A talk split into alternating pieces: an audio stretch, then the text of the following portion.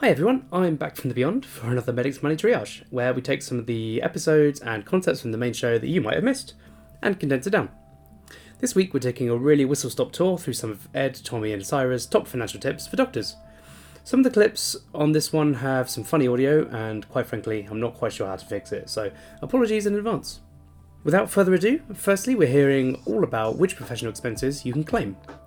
This is a bit of a Medics Money staple, and our guide on this has helped thousands of doctors to claim relief on their professional expenses. So, first off, what can you claim? Okay, so the next thing we need to talk about is your employment expenses, okay? Because you can claim tax relief on a lot of the professional subscription fees and other expenses that you will be paying throughout your career, okay? And you can claim for the previous four tax years. As I said before, tax year runs from the 6th of April to the 5th of April. So if you're just starting out in your career, it may well be that from now on you can start making claims for your expenses. But just always bear in mind that you can always go back four years if you forget to make a claim or you don't make a claim at, in, at that time, okay? So if you take, for example, just, just someone who's got an expense claim in June 2023, they can claim for their expenses all the way back from the 6th of April 2019. So you know, there's quite a, long time frame, but it's good to do it as and when you go along, okay? But you can claim for the previous four tax years and the current tax year that you're in. I do get asked about things like your stethoscope, and sure. if you have bought your stethoscope in a tax year that you haven't paid any income tax in, then you can't actually claim it. Is that right? So it has to be a tax year where you have paid income tax. It can't be just when you spend yeah. money. Yeah, absolutely. Then you claim for is on what we call a receipts basis. So when did you spend the money? That's when you. That's technically the point at which you can make the claim from that date but you have to have been paying income tax. So a lot of you know medical students they're not actually paying income tax at the time. So when they buy stuff or they pay a very initial sort of let's say a initial BMA or MDU fee or whatever, they can't claim that if they paid for it whilst they were medical students.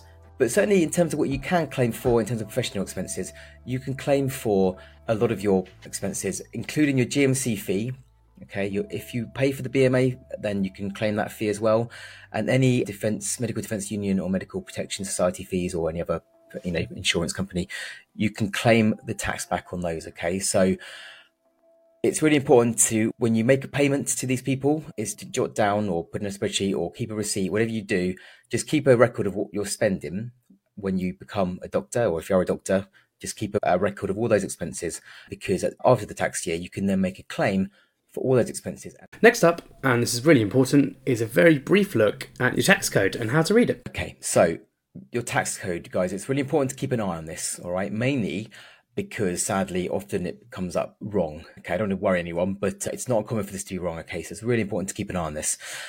Your tax code is a code, hence the name, which is sent to your payroll department by HMRC to tell them how much tax to deduct each month in terms of your income tax. Okay. At its most basic, it's made up of your tax free or personal allowance divided by 10 and then a letter.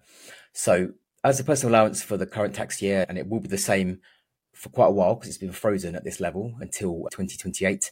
As the current personal allowance is £12,570, most people, including yourselves, should have a tax code of 1257L. Okay.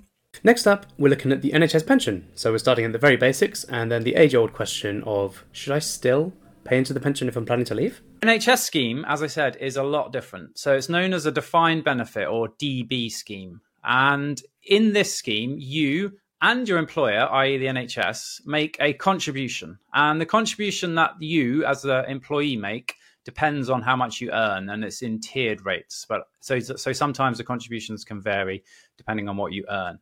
And then there is no real pot. But what happens at retirement is that the benefit is defined. So you will receive a guaranteed index link, which means it's inflation proof income for life. They, unlike a private pension, there is no pot to run out. You will just get paid the same amount, inflation linked, protected from inflation for your entire retirement, whether you live to 80 or 120. So it does have significant benefits over a private pension. I get this question lots actually, and I just wondered what your thoughts were on it. So, people, especially given what things are currently like for doctors, all the strikes, Rishi Sunak very kindly saying talks are over, they're thinking of doing F1 and 2 and leaving the country and not working for the NHS ever again. And so they're asking, well, if I'm only going to be in it for two years at this such an early stage, should I stay in it or not? And I have my own views on this, but I just wondered what your thoughts were.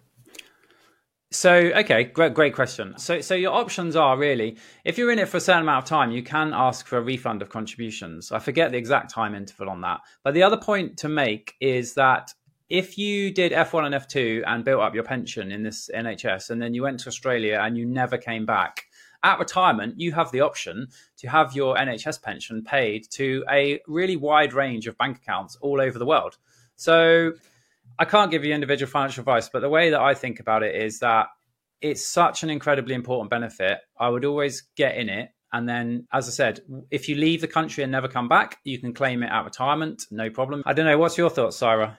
So I usually, you know, my, my thoughts are I explain that you can either get a refund if you want on your in on what's going on, or you can get it from a different bank account for anywhere in the world. So, but then my personal thought, I said when if it was me, I'd rather have my contributions now because of how tough things are at the moment in F1 and F2. Like that extra 200 and something pound a month could make the biggest difference. Lastly, we're going to take a look at an overview of financial planning for doctors and using your income to its full potential. You might have heard the term financial planning for doctors, and it's quite likely that you've had a poorly trained salesperson come to your medical school and pitch you trying to sell you income protection under the guise of it being a financial plan.